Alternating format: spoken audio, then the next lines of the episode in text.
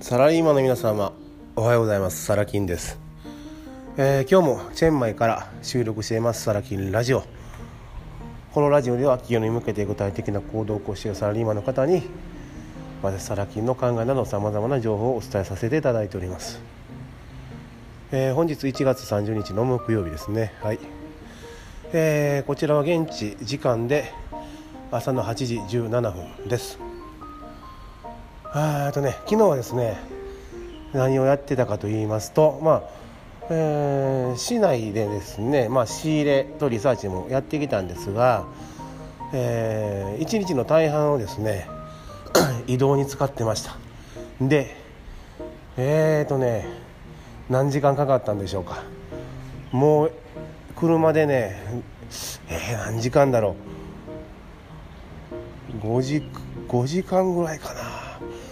とにかくもうでも往復でほぼもう丸一日使いましたね。はい。でなんで押しに行ったのかなぜどこに行ったのかということなんですけど、えー山奥です。山奥。あのねタイにはいろんなさまざまな部族の方がいらっしゃるんですね。はい。で、えー目的はですねまあ、えー主にまあカバンとかねまあシルバーとかいろいろあるじゃないですか。宝飾品とかね。の、えーそのデザインですね。部族特有のデザインっていうのがありましてそれをねあのまあ他のね物販ライバルとの、ね、差別化に向けて、えー交渉しに行こうということで、えー行ってきたんですね。でそれはもともとそのまあタイにね、えー出発する前にまあ仲間の方が計画してくれてたんですけどもことこちらねチェンマイに来てからはぶっつけ本番です。ぶっつけ本番。どこにいらっしゃるのかが分かんないんですよ。で大体この辺っていうのはね、えーリサーチがす済んでたんですけどその大体この辺の 大体がめちゃくちゃ広いんですね。はい。でもう市内からそこに行くまでがもうえげつないわけです。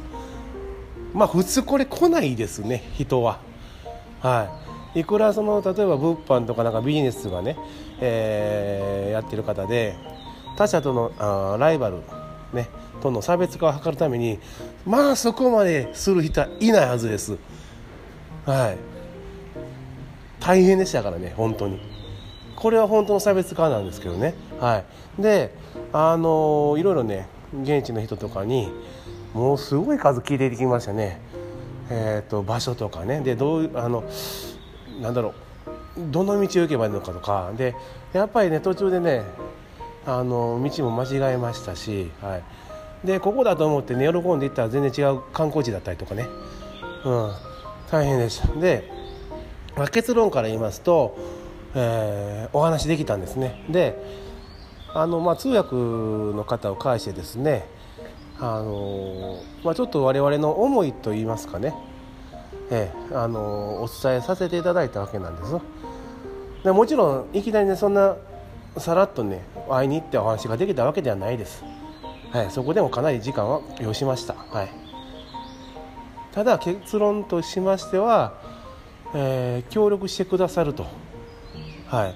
まあ、ちょっと気に入っていただけたっていうのもあるんでしょうけどもね、はい、やっぱりそこはうん、まあ、同席者ね私のその、まあえー仲間のそのうん人徳といいますかね人柄。まあ、まあこれはあの私サラ金も一応ちゃんとね、えー気に入っていただけたかと思うんですけども、はい、誠実にお話をしてで粘り強くまあ、思いを伝えたっていうのが一番早いですかね、うん、ただね、えっと、昨日本当にたまたまラッキーなだけでおそらくですね、えー昨日なタイミングでしょうね。でなければもし今日だったらねダメだったような気がしますね。なんかそういう偶然と偶然のすごい重なりでちょっとね、えー話がうまいこといったんですよね。はい。収穫大です。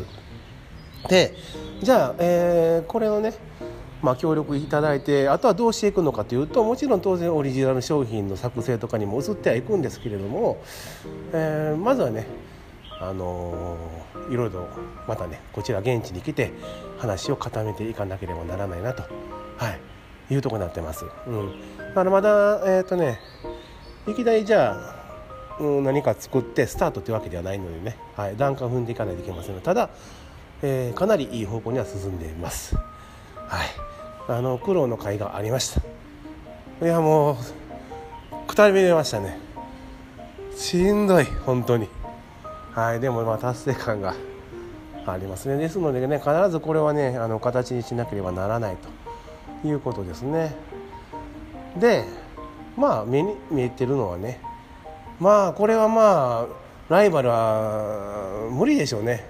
はい。独占状態になるかと、はい、思います。というか独占状態です。ここがねやっぱ大事ですよね。はい。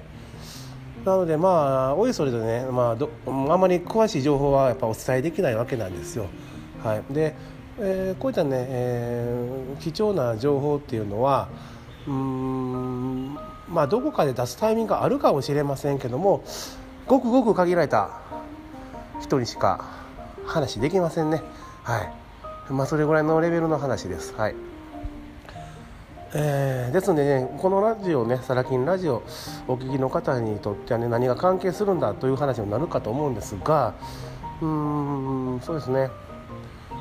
まあ今日、まあ、テーマ決めて話してないんですけれどもまあ今のお話の流れからいくといかに差別化をするかっていうことを考えましょうっていう話ですかね。うん、まあ簡単ですけど はい。